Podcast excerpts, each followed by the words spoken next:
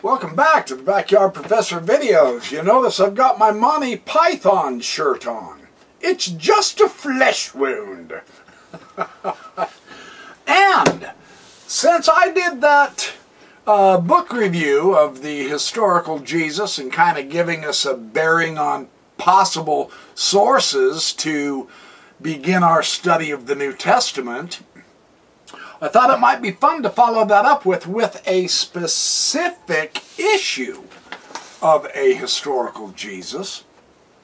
This is a paper I wrote oh a month or so ago and pu published it on a message board and I thought this would make a good video.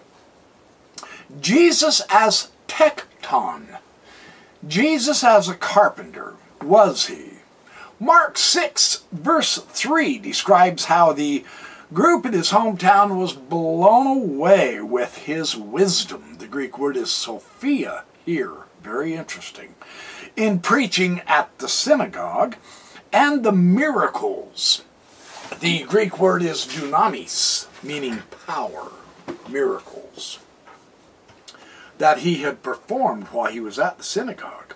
They are exasperated and they ask in a stunned manner, Is this not the carpenter, the son of Mary? Now, historically, he just doesn't seem to fit the in crowd.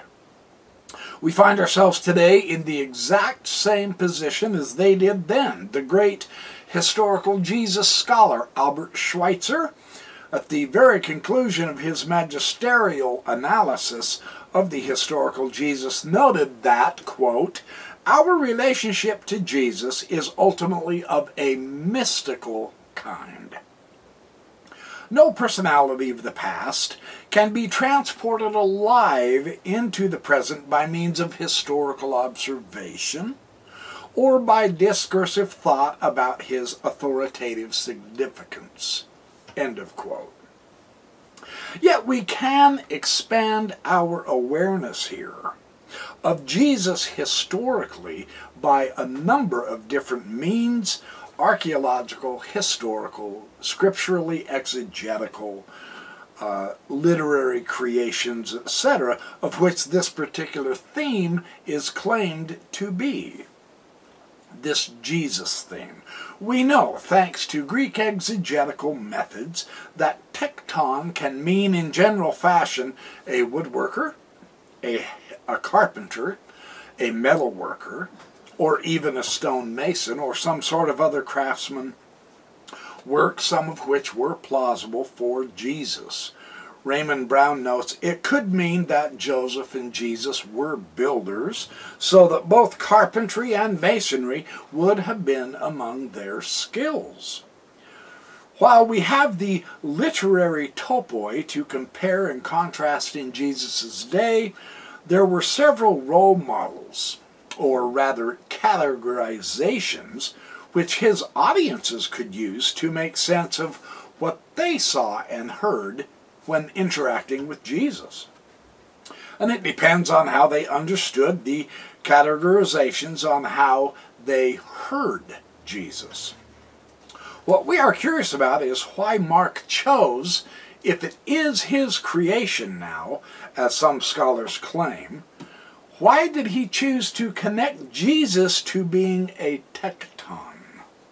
In this specific case, an actual carpenter, apparently in Nazareth, his hometown. And we have some interesting archaeological information on Jesus' hometown of Nazareth, which helps give a focus on this particular tecton issue and of its value. Jesus' position as the woodworker of Nazareth would have assured him a modest but average standard of living compared with most of the other Jews in the Galilean countryside. His socioeconomic status, as well as his status as a pious Jewish layman from a pious Jewish family, would have also assured him that he would have a modicum of honor in society without which ordinary people would have found existence very difficult. However, we have a difficulty here with Nazareth. First century Nazareth was a small Jewish settlement with no more than two or three hundred inhabitants. John Dominic Crossan further notes that there was no kind of fortification or paved streets or any kind of actual stone masonry as the overlaid modern Nazareth has from the creation of later zealous Christian crusade and Byzantine missionaries. There is nothing of any kind of public works either. So Jesus could hardly have been a carpenter here in Nazareth, of all places. It's more of a peasant village with vineyards on the hillsides and wine presses. The Theological Dictionary of the New Testament indicates the idea that in the Gospels, the crowds Jesus interacts with are more blind than we get on the surface level. And this is an important theme in the Gospel of Mark. This is not because they fail to perceive the virgin birth, but because they think they have said all that there is to be said. Whereas they have not even touched as yet on the true mystery of the origin of Jesus. The biblical scholar Dale C. Allison Jr. probably said it best Context here affects what one deems possible, appropriate, or desirable to discuss, and speakers will add or subtract and distort in order to please and entertain as well as to forestall negative reactions. The Gospels do present Jesus as a wandering preacher and healer and magician. In this context, a new archaeological discovery of a house in Nazareth dating to Jesus' day does indicate dwelling there, of course. But more interestingly discovered is the first century synagogue at Magdala. And this is just a stone's throw away from Nazareth. It was in use between 50 BC and AD 67. Matthew 15:39 states, "After sending away the crowds, he got into the boat and went to the region of Magadan." Oria Magadan. Other ancient authorities read Magdala or Magdalon. Now, this is located just six miles south of Capernaum, Jesus' base of operation during his ministry, according to Matthew 4.13. So Magdala was a thriving economic center in the first century. Magdala was also the center of an international fish export business. The first century synagogue consisted of two large rooms, a vestibule, and a reading room, and one smaller room. A mosaic was on the floor, and colorful frescoes covered the walls. Archaeologists believe the table was used as a place upon which to put the Torah scroll for public reading. And in Mark, the context shows that the Sophia, the wisdom, refers to Jesus' teaching in the synagogue. But Nazareth itself was probably a small and not very well to do village. As a member of a family of a tecton, in a period of relative quiet, we can envisage an upbringing which was not poverty stricken, but familiar with poverty. Jesus is never described as poor.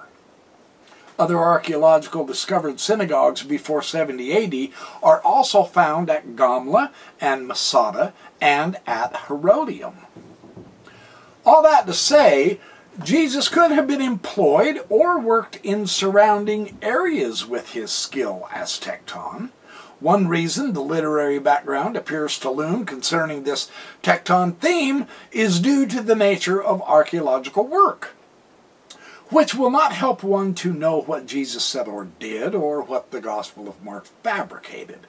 It will and does help to describe and understand the world and the context into which we must place our texts and our reconstructions. Nazareth is only about six kilometers from Sepphoris, a city which had been completely destroyed in 4 BC by the Syrian legate Quintilius Varus.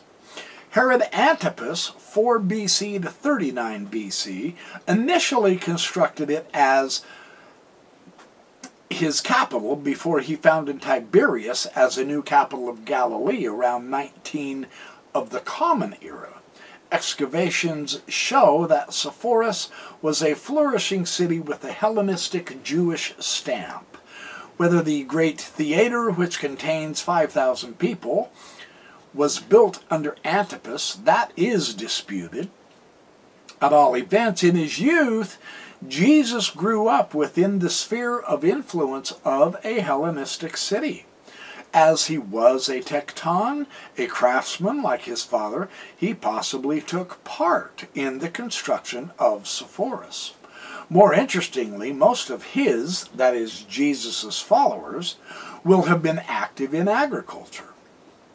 Fishermen and craftsmen are the exceptions, so that is the reason why we hear of them. Like his father, Jesus was a tekton. Well, according to Justin in his dialogue with Trypho, that is someone who makes plows and yokes. Other evidence suggests work with wood or stone. A craftsman that will especially come to mind in the case of Palestine because Palestine is short on wood. Well, Mark may well have presented Jesus as a tecton for a further illustration of his own understanding of Jesus for his readers. Robert Price points out an idea of Geza Vermes that this could well be alluding to a contemporary scribal proverb. When the scribes found themselves stumped on a particularly difficult Torah passage, they would explain this is something that no carpenter, son of carpenters, can explain. There is no carpenter, nor a carpenter's son to explain it. And it's in this such of a context, carpenter is a metaphor for a skilled expert. In this case, skilled in expounding the scripture the theme of carpentry arises from their own perplexity, not necessarily due to an actual profession of Jesus as his life's work. So that's kind of an interesting nuance on this, isn't it? Another angle on this is the illusion of Scripture that God is the ultimate tecton, the craftsman of the universe itself. Paul describes Jesus as God's representation of creation, through whom are all things, and we through him. Even further, in 2 Corinthians 5.1, it describes our bodies themselves as a house from the master builder, God. And if it is destroyed, we have an eternal house in the heavens, again, built by God. This oikion, this house, is the earthly tabernacle of our bodies which God fashioned, that is, he built as the tecton par excellence. The Greek word skenus here for body means tent and is the same concept of the logos tenting among us in John 1.14. Kai eskenusen ein himin. He tented among us, or he dwelt among us.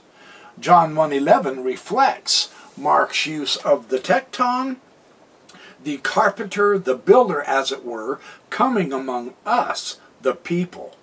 And it is the people who cannot receive him, ou paralabon, as Mark indicated. Richard Carrier also ties the tecton to Jesus saying in Mark 14:58, we heard him say, I will destroy this temple that is made with hands, and in three days I will build another made without hands, which is clearly an allegory for the resurrection. The Greek here is quite instructive as well, with the verb Oikodomeo specifically applied to making buildings to erect, namely houses. So Bauer's lexicon says literally of real buildings.